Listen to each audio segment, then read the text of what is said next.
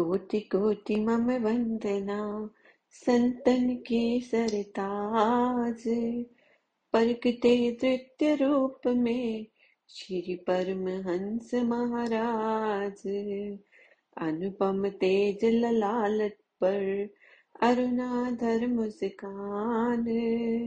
रसना से मृत मधु वचन करत अनजान सुजान।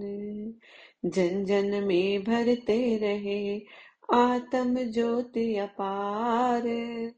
तमीर अविदा का मिटा, अतुल किया उपकार। एक मेक जब होए है, ध्याता दे अरु ध्यान ही प्रभु के पाइए, ये तुम दीना ज्ञान। संसार को देखने से मालूम होता है कि इसका कण कण एक विशेष नियम में है, बंधा हुआ है। सृष्टि पर नियंत्रण रखने वाले ने जिस प्रकार इस नियमों को बांधा है, उसे देखकर मानव बुद्धि आश्चर्य में पड़ जाती है। प्रकृति मुख रूप से अपने काम में लगी हुई है।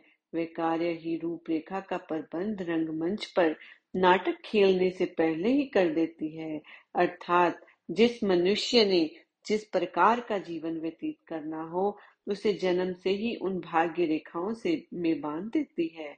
फलस्वरूप उधर श्री एक श्री एक सौ आठ, श्री परमन जी भारत के बिहार, राजस्थान आदि प्रदेशों से में सोई मानवता में जागृति की धारा प्रवाहित कर रहे थे। सर्व साधारण को भक्ति परमारथ का पथ दर्शा रहे थे। इधर सीमा प्रांत में कस्बा टेरी में इस अमर सत्यता की ज्योति को युग युगांतरों तक प्रचलित रखने के लिए प्रकृति ने पूर्व ही सुव्यवस्था कर दी थी। प्रकृति के अटल नियम अनुसार जहाँ प्यासा पानी की पुकार अतुरता से करता है तो पानी को भी का प्रबंध भी वही हो जाता है। चात्रिक के लिए स्वाति जल, चकोर के लिए चंद्रमा मयूर के लिए बादलों की मधुर छटा का होना अनादिकाल का अटल नियम है। अर्थात जहाँ पर जितनी आकुलता से जिस वस्तु की मांग की जाती है, उतनी ही जल्दी उसका प्रबंध भी हुआ, हो जाता है। अध्यात्मवाद में भी ये सिद्धांत, अर्थात सीना ब सीना एक दिल से दूसरे दिल तक आत्मिक शक्ति का पहुंचाना सनातन परंपरा है, इसीलिए महापुरुषों का अवतरण भी उसी स्थान, एव एव उसी निर्धारित समय पर होता है जहाँ उन्हें पुकारा गया हो। इसी हेतु संपूर्ण भारत में जागृति लाने के लिए संत महापुरुषों का प्रकट होना आवश्यक था। श्री परमहंस दयाल जी ने नामोपदेश का प्रचार तो आरंभ कर दिया था, परंतु संपूर्ण भारत में इसका प्रचार नहीं हो पाया था, जैसे कि ऊपर कहा गया है कि जो स्थान जितनी आतुरता से पुकार करता है, वही पर संत महापुरुष अवतरित होकर उसे आश्वासन देते हैं। इस नियम अनुसार सीमा प्रांत ने प्रभु आगमन के लिए उस काल में आतुरता प्रकट की। वहाँ पर इस अमर ज्योति की किरणें अभी ना पहुँची थी।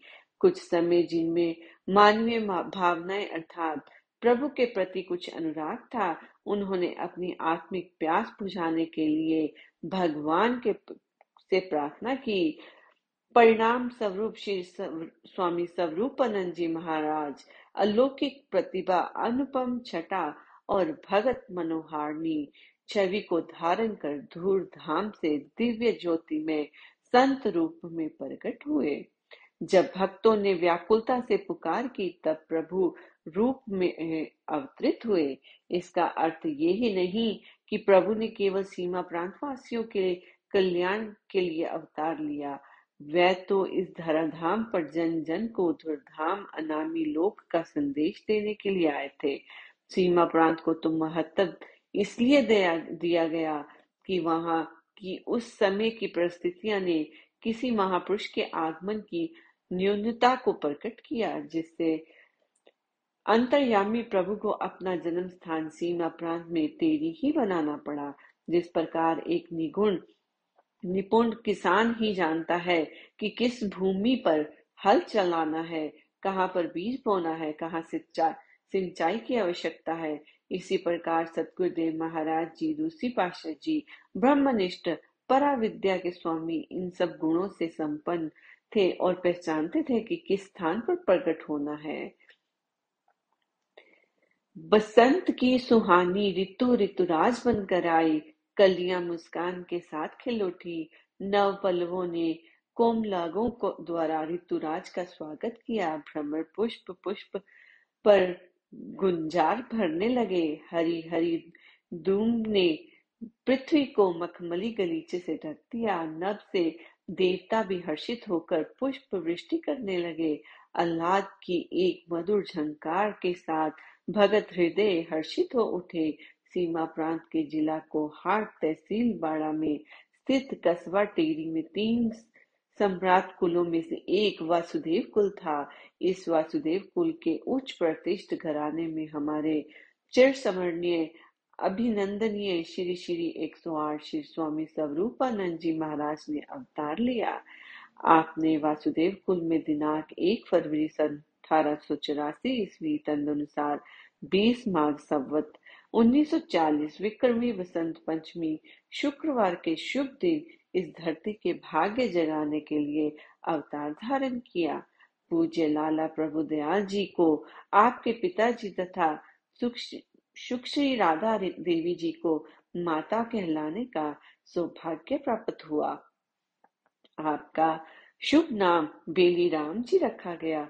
संकट मोचन भगत वत्सल श्री सतगुरुदेव महाराज जी के अवतार धारण करने करते ही वासुदेव कुल सचमुच धन्य हो गया। धन्य मात पितु धन्य कुल। भवन सुहद परिवार, ज्ञान भानु परकासिया त्यो लोक उजियार। धन्य है तेरी भाग्य तव प्रभु लीना अवतार। भव वारदी से तारने धरा रूप साकार। शास्त्रों में से भी ऐसे कुल को पवित्र मा, माता को पवित्र तथा धरती को पुण्यवती कहा गया है। आप जन्म जात अवतारी पुरुष थे। आपने जन्म से पहले ही अपने अलौकिक प्रतिभा का प्रदर्शन कर दिया। कहा जाता है कि आप सब माता जी के गर्भ में थे। तब तो माता जी श्रीमती राधा देवी जी के अंदर अंत से मूल मंत्र तथा अनाहत ध्वनि में बांसुरी की आवाज़ आती थी। कई बार माता जी कहती, पता नहीं मेरे कानों में कौन बांसुरी बजाता है? आपके जन्म से कुछ समय पहले माता जी की वृत्ति दान पुण्य में मुक्त हस्त हो गई थी। यदि कोई रोकता तो उत्तर में माता जी कहती, मेरे तो वश की बात नहीं। मेरे तो केवल हाथ हिलते हैं, आदेश किसी और का है। इस प्रकार द्वार पर जो भी भिक्षुक आया, कभी खाली न लौटा। श्री सतगुरुदेव महाराज जी के जन्म के पश्चात माता जी का अनाहत भी बंद हो गया। जब आपने जन्म लिया तो अन्य उपस्थित संबंधियों तथा माता जी ने देखा कि सहसा एक दिव्य प्रकाश हुआ। जन्म के समय आपके मुखमंडल का पर साधारण बालकों जैसे रोने धोने की चिन्ह न थे। अरुण अधरों पर मृदुल मुस्कान खेल रही थी। आपके शुभ आगमन से प्रकृति ने प्रसन्नता का शुभ संदेश दिया। चारों ओर बहारे छा गई। प्राय देखने में आता है कि दिव्य विभूतियों का सम्मान इन चार स्थानों पर नहीं होता। जन्म स्थान बंधु बांधव अपना परिवार और बाल सखा आपने अलौकिक शक्ति से ये आश्चर्य में डाल देने वाले कार्य किए कि सीमा प्रांत में प्रकट होकर वहाँ के निवासियों में भक्ति की ज्योति को प्रचलित कर दिया। आपने टेरी में बाल लीला से भक्ति अमृत का ऐसा स्तोत्र बहाया। सभी नगरवासी एवं घर के लोग सब एक अनूठा प्रभाव पड़ा। वहाँ के वयोवृद्ध लोग जब आपके दिव्य स्वरूप तथा अलौकिक लीलाओं को देखते तो सहसा कह उठते ये तो कोई अवतार है साधारण पुरुष नहीं। घर घर में आपकी पूजा हुई।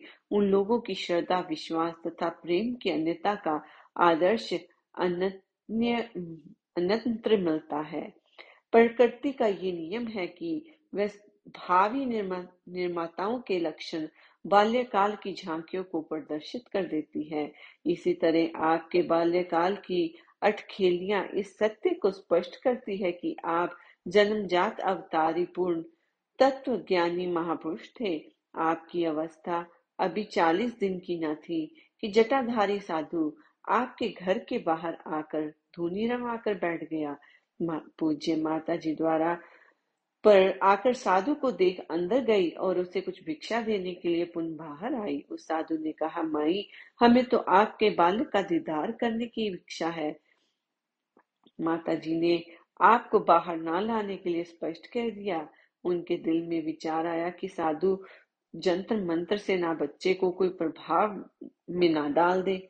माता जी ने ज़ोर देकर कहा कि बाबा, बच्चा तो किसी दिशा में भी बाहर नहीं आएगा, परंतु बाबा जी ने भी अपने हट पर अड़े रहे तथा धूनी रमाकर अलग जगाने लगे। इस वाद विवाद को देखकर पड़ोसी स्त्रियाँ की भीड़ जमा हो गई। पंडित हेमराज जी भी किसी कार्यवश वहाँ आ पहुँचे और उन्होंने इस वृत्तांत के विषय में पूछा, साधु ने अपनी इच्छा प्रकट कर दी। पंडित जी ने कहने लगे माता जी इससे हानि ही क्या है? एक बार बालक को बाहर ले आओ। साधु महात्मा तो सदा दुआ ही देते हैं। इतना कहकर वह स्वयं अंदर गए और आपको लाकर बाबा जी के सामने किया। उसने हाथ फैलाकर उठ, आपको उठा लिया। कुछ देर तो वह आपको देखता ही रहा।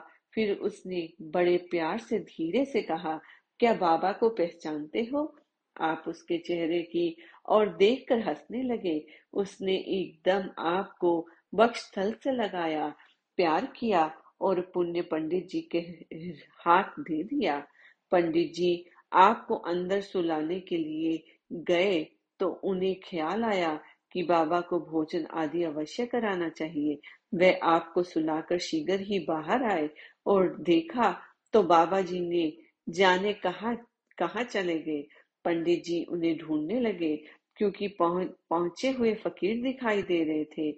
उन्हें भोजन अवश्य कराना चाहिए था, परंतु वे उन्हें कहीं ना मिले। ऐसा प्रतीत होता, मानो स्वर्ग से देवता भी आपके दर्शन के लिए इच्छा लेकर आए थे।